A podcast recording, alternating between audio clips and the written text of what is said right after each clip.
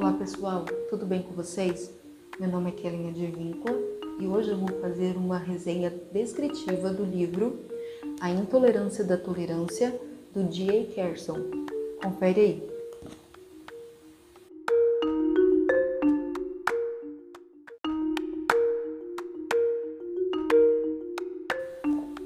O livro A Intolerância da Tolerância diz respeito basicamente a dois tipos de tolerância, a antiga e a nova. A antiga tolerância diz respeito ao seguinte: eu tenho uma opinião sólida e bem informada sobre um assunto e acredito que a minha opinião está correta.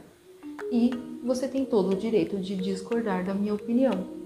Já na nova tolerância, eu tenho uma opinião sólida e bem informada sobre o assunto, mas eu não posso entender que a minha opinião está correta, e sim que todas as demais opiniões são tão válidas quanto a minha, de forma que qualquer afirmação da verdade atualmente é vista como intolerância. Essa nova tolerância é inerentemente intolerante por quê?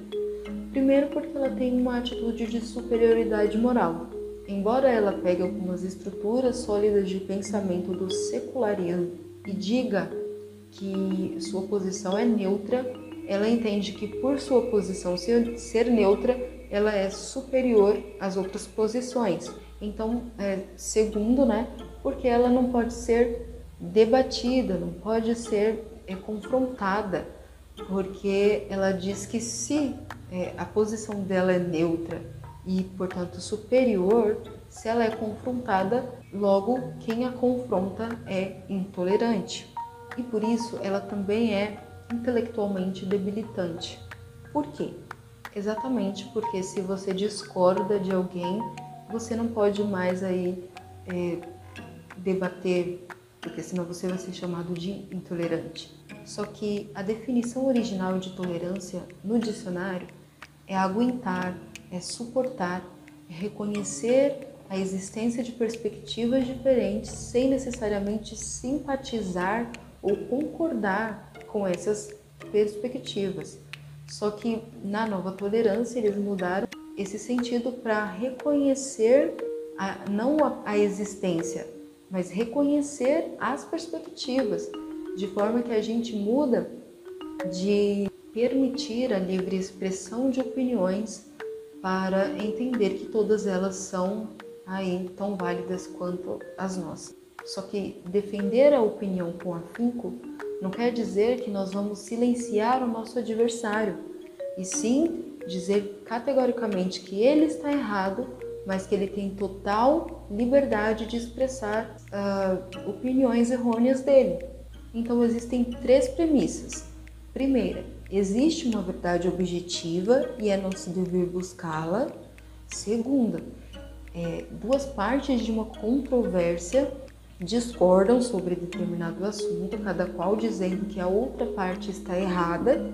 E terceiro, a maior chance que a gente tem de descobrir a verdade é por meio da desobstruída exposição de ideias. Não importa o quão errônea essa ideia pareça, não importa o quão distorcidas essas ideias pareçam.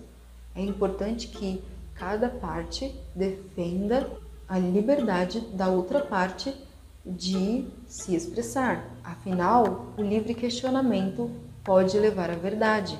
Então, a antiga tolerância permite a propagação de ideias e crenças, mas não permite, por exemplo, que se mate para defender essas ideias e crenças, porque a violência não é tolerada. Existem então duas formas de discriminação, uma boa e uma ruim. A boa é é discernir, distinguir, separar.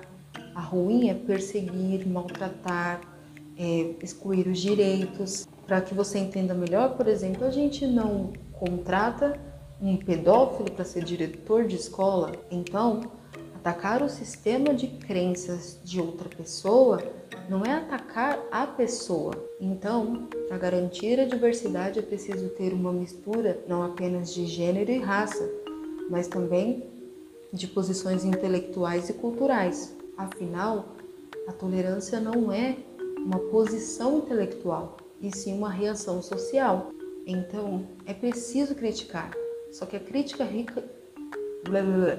Só que a crítica ridicularizadora, que não se envolve com as perspectivas das partes, não tenta entender é, e acaba por excluir a pessoa, tentar excluir a pessoa do debate, não é saudável. Os cristãos são os mais ridicularizados porque eles têm essa, essa premissa, essa, essa, essa posição exclusiva de verdade, né?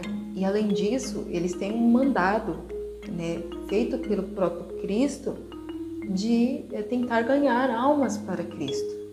E a religião, ela precisa não apenas do cristianismo, mas todas as religiões precisam ter é, liberdade é, para catequizar, não pode ser é, é, relegadas para a esfera privada, porque se eu não posso falar com outra pessoa a respeito da minha religião, ou sei lá, a respeito de, de assuntos divergentes, em que eu acho que a minha posição está mais correta que a outra pessoa, é colocado então a mordaça social e isso vai minando a diversidade. Então, essa nova tolerância, em nome da diversidade, mina a diversidade. Por isso, os cristãos também precisam defender que outras religiões eh, tenham liberdade de expressão, porque, como nós vimos, a melhor forma de chegar à verdade é por meio da desobstruída eh, exposição de ideias.